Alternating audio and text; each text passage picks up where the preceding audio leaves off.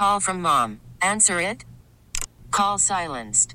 Instacart knows nothing gets between you and the game. That's why they make ordering from your couch easy. Stock up today and get all your groceries for the week delivered in as fast as 30 minutes without missing a minute of the game. You have 47 new voicemails. Download the app to get free delivery on your first three orders while supplies last. Minimum $10 per order. Additional terms apply. The top stories from the KCBS radio newsroom. This is the All Local. Good morning. I'm Stan Bunger. I'm Susan Leigh Taylor. SFO's biggest carrier is extending its cancellations to Beijing, Hong Kong, and Shanghai. This comes as the State Department issues an elevated do not travel warning for China due to the coronavirus. As KCBS's Holly Quan tells us, economics may force other airlines to do the same. Yeah, Susan, United has eight flights to the region from SFO, which were suspended until next Saturday. Now it will not fly those routes until at least the end of March. American Airlines, which flies to China out of LAX is ending those flights next weekend. Aviation consultant Mike Boyd telling KCBS. About a 500,000 passenger hit for the year if it keeps on going for San Francisco.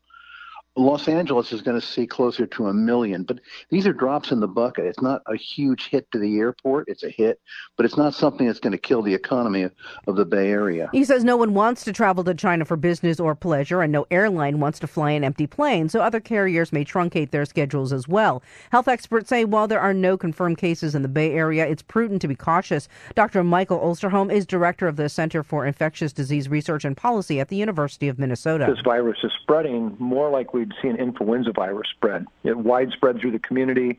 Uh, transmission is quite dynamic, and it is just a matter of time before it really does spread around the world and cause outbreaks throughout the world. Holly Quan, KCBS. Thank you, Holly. Still a few dozen homeowners who have not yet filed their Kincade fire cleanup plans with the County of Sonoma. KCBS's Megan Goldsby reports if they don't get it done by today, they've missed a deadline. It can be hard for the county to get information to people who have lost their homes. We tried doing a mailing within the first week or two after the fire, and there were so many returned. So now they're using social media and stories like this one, says Lois Hopkins with the Sonoma County Office of Recovery and Resiliency, to let people know they need to have that plan filed before tomorrow. In some instances, people don't have the plan fully fleshed out yet, so um, we're asking people just to at least be in contact with the um, Environmental Health Department. It is a different fire cleanup this time around, she says, because FEMA isn't here. It was nice having FEMA come in because they are very experienced at doing this and they kind of took control.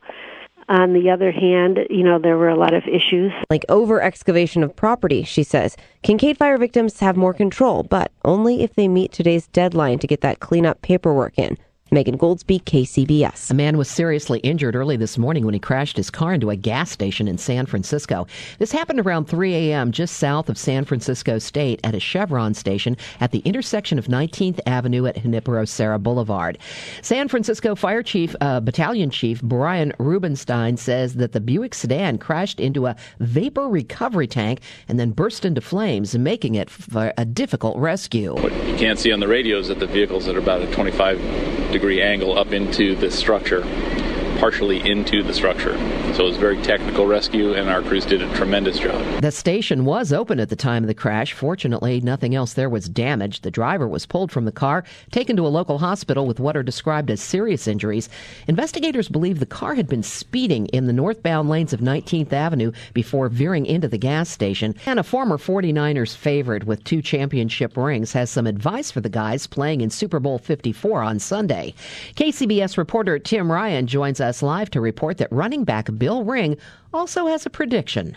Montana back to throw on first down.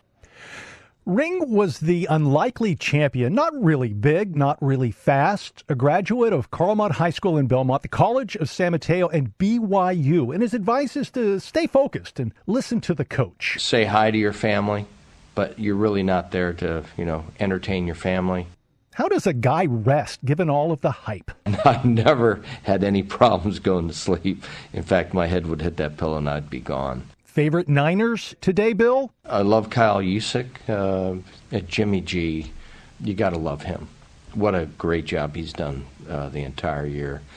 And then George Kittle. I mean, he's one of my favorite players to watch just because he's just such a beast.